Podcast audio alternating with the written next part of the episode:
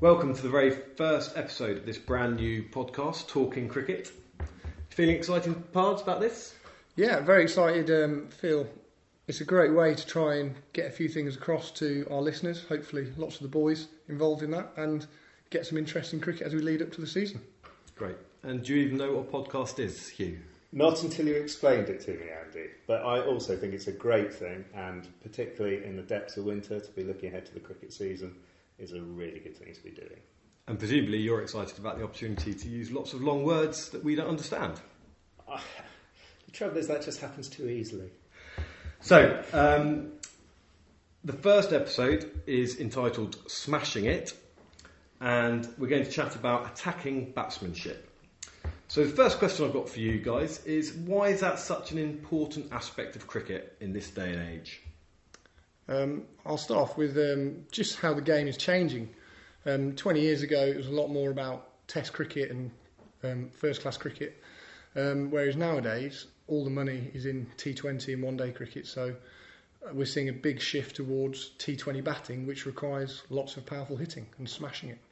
You're absolutely right, Pards. But I also reckon that you know, the currency of cricket has always been runs. And that's true in the 80s when you had great players like Viv, it's true going all the way back into the history of the game. You're absolutely right that shorter form of the game means that people are looking to score quicker, that it's less about occupying the crease.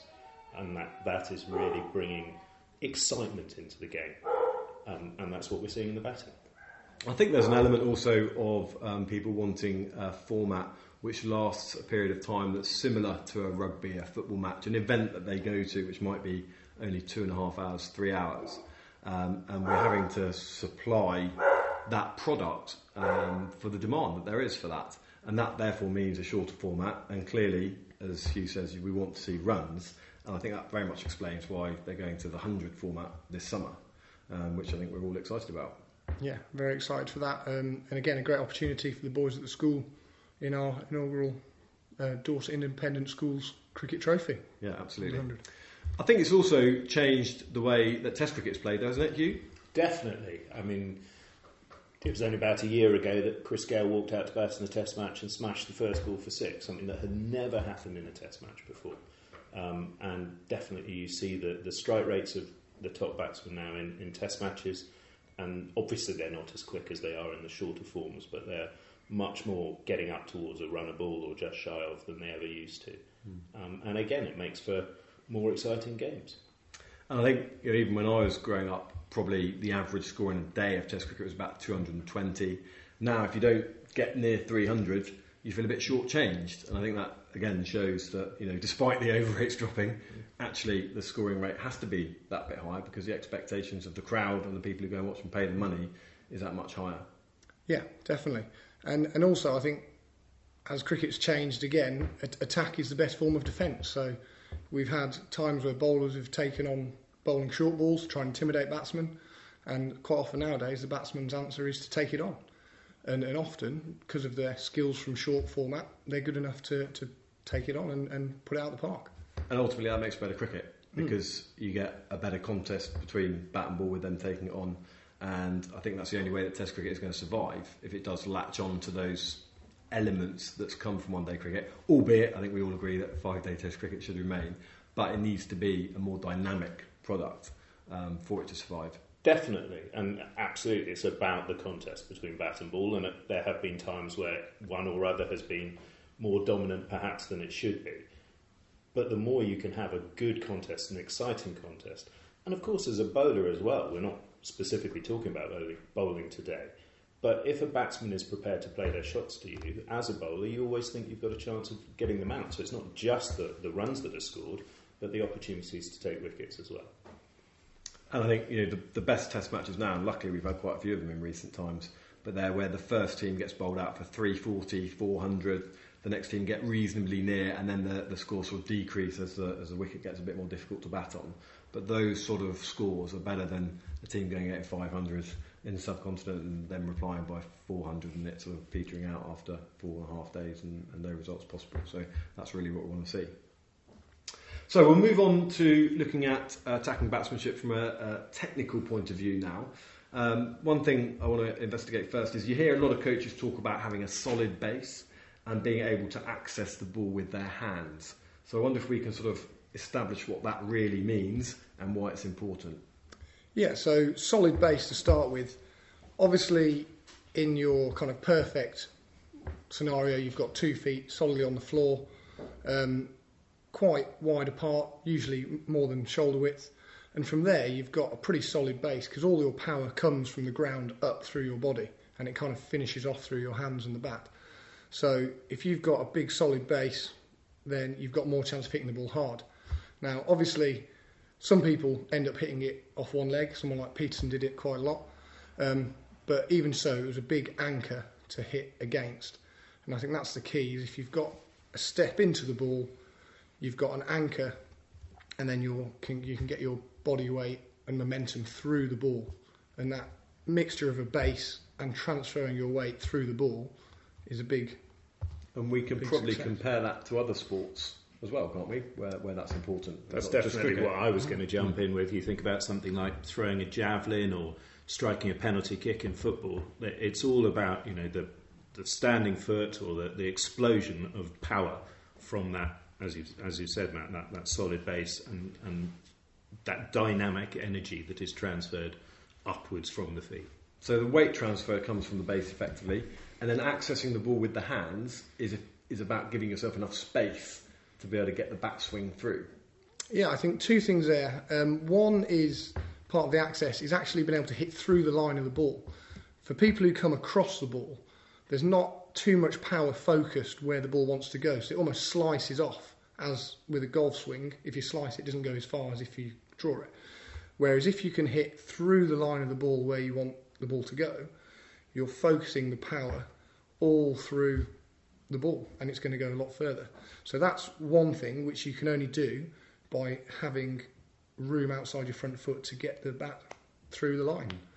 Um, and another part of that is to actually swing the bat. There's been a lot of talk and people over the years trying to, you know, start with the bat up by the shoulders. But I make this analogy a lot, but a golfer would never swing from the top of their swing only because you're not going to hit that far. You need to start in a fairly low or neutral position. Look at someone like Dave Warner. His toe of his bat's almost on the floor when the ball's released, picks it right up above his head, and then hits through the ball. So he's getting the full swing to get power.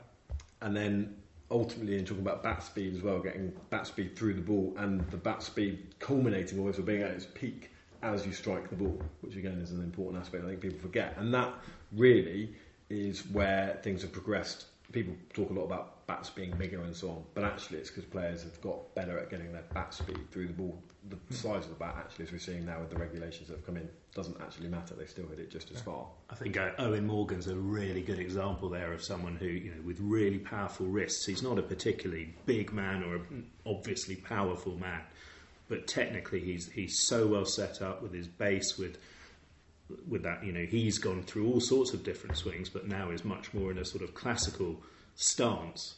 And then yeah, the big swing and the, and the and the real wrist power. Jos Buttler, and other. You know, the the moment they hit the ball, it might not look certainly doesn't look like anything out of the coaching manual, but everything you've been saying in terms of hitting through the ball off a strong base, it's all there at that moment. And that's interesting as well because the players from the subcontinent used to be the ones who were renowned for using their wrists and their hands because they had to because they were playing on slower pitches, so they had to get that pace in through their hands. And the players, you, two players you've mentioned, have both played quite a lot of cricket around the world in shorter formats and so on. And again, they've had to develop that, and now we're seeing how beneficial that is when they play on slightly quicker tracks. Um, but if you think of Virat Kohli, you know, going back to uh, older Indian players as well, you, Mohammad Azharuddin springs to mind, for example. They used to talk a lot about how they used to use their wrists to get hit through the ball. And I definitely think, you know, going back to that first point we were saying about how the game has evolved, that the IPL has been a tremendous boost to not just to the popularity of the game, but to, to the skill set of the players. And, you know, for a while England wouldn't release players to go off and, and play there, and you see the benefits now that they do, and the development in their game, their ability to, to play these different shots, to, to try different things, the confidence with which they do them, and just, you know, the all round explosion in, in the results as a consequence. Okay, um, we'll move on. The next point is really to discuss the fact that scoring quickly isn't necessarily all about smashing the cover off it, um, and that there are other ways you can play with an attacking mindset. That moves quite nicely on from your point, Hugh. Um, players who now play the reverse sweeps, the ramps, all those shots that we see regularly, but also things like running between the wickets, for example, and showing intent when you get to the crease. Actually, those are things which are just as important to become an attacking batsman. Mm, definitely. Um, and it's something I always remember being told from a coach when I was younger that the team that scores the most singles will always win the game, which, whether or not that would still be true with T20, is up for debate, but would be an interesting stat to look into. Um, but certainly, the bowlers are allowed to bowl good balls, and sometimes you won't be able to hit the balls for four or six. So, what do you do then? And the best players, off those good balls, rather than swinging and missing or just being a dot, they can get it into a gap however they do that, and they get ones, twos, maybe even threes. And if you can score off as many balls as you can as a batsman in short format cricket, you're going to you're going to do well. You're going to score runs. And you might hit a really good shot comes out in the middle, but it's stopped by a fielder, whatever, mm. and you know that's frustrating the batsman. But if you then manage to get a single off the next ball, albeit a good ball, mm. then you're still at least keeping it ticking over. And bowlers know that it's incredibly frustrating if you do bowl a good ball and they get a single off it. You're likely to bowl a bad ball, which can then get smashed. Yeah, and I think particularly um, in in schoolboy cricket and club cricket where batsmen might not have the ability to hit such a range of boundary shots uh, or boundary options, being able to score off, you know, 50, 60% of the balls you face is a, is a massive skill. So certainly with guys in more grassroots level, if they're good at scoring at one a ball and then they pick up a boundary every five or six off the bad balls, off the bad balls, then they're going to score eight, nine, and over and have a lot of success. Definitely, and I think for for those players who are looking to extend themselves and perhaps go into top level schools cricket or county cricket or, or even beyond, those basics absolutely hold good. But I think that there's two things really that that I would come back to. One is absolutely the mindset and the intent about, you know, when you walk out to bat, about being the dominant figure. And you can also be a dominant figure when batting defensively as well, of course. It's all about the way you, you set yourself, it's partly about the way you, you carry yourself and your body language, but also about mindset. But certainly one of the biggest changes we've seen is the ability of the best, the very best players to school, score literally all around the wicket, and, and you know the sort of shots that have been invented and the areas that they can now access where there aren't fielders. And I think for, for young players, inevitably they're going to copy and look to copy some of those shots, and I think that's great. But just like any other shot, it needs working on in the nets, it needs proper practice um, to develop those skills to play those shots. Coming back to your point about um, you can defend in, a, in a, an aggressive way with intent, I think at the moment Ben Stokes is a really good example of someone who comes to the crease is quite an intimidating character anyway. But when even when he gets in behind it and blocks it, he does so with a real intent. So he is defending, but it kind of looks like he's attacking the bowler, which again, as a bowler, is quite off-putting if a, a guy's coming at you and it's hitting the middle of the bat, even when he's blocking it.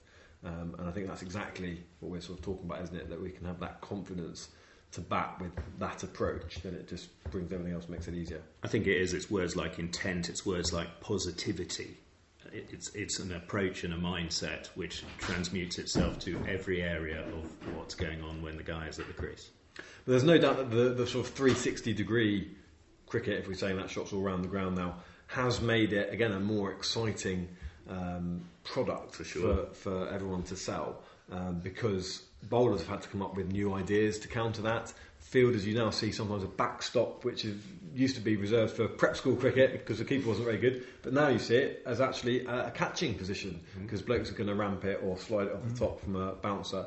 Um, and again, that just adds because it moves the game on and adds another element to it, which I think definitely brings definitely. the excitement that we want to see. Okay, we're gonna we're gonna bring this to a close, but um, I'd like to finish off by naming our favourite strikers of a cricket ball. We're going to choose current from current players and also from all-time cricketers. So my current player that I'm choosing as the best striker of a cricket ball is Chris Lynn. Uh, when I last checked the stats, he had actually hit 60 more sixes than any other player in Big Bash history, which is a remarkable stat, really. Um, and I just really appreciate the way that, as Pard was saying earlier on, he has a full swing of the bat at the ball, um, and also the sound it makes when he hits the ball. It just sounds sweet and sounds like it's gone a long way, which I think adds to the whole spectacle. So Chris Lynn's my pick for the current players, and my all-time player uh, would have to be Viv Richards because of the effortless way that he struck the ball. So um, he used to hit it so cleanly, but apparently no effort really, especially through the leg side there. And I remember growing up and, and watching him and wanting to be able to bat like him. Never got anywhere near it, but certainly wanting to try and bat like him. And of course, my son is named after Viv Richards. For those of you who don't know, Viv Richards' full name is Isaac Vivian Alexander Richards.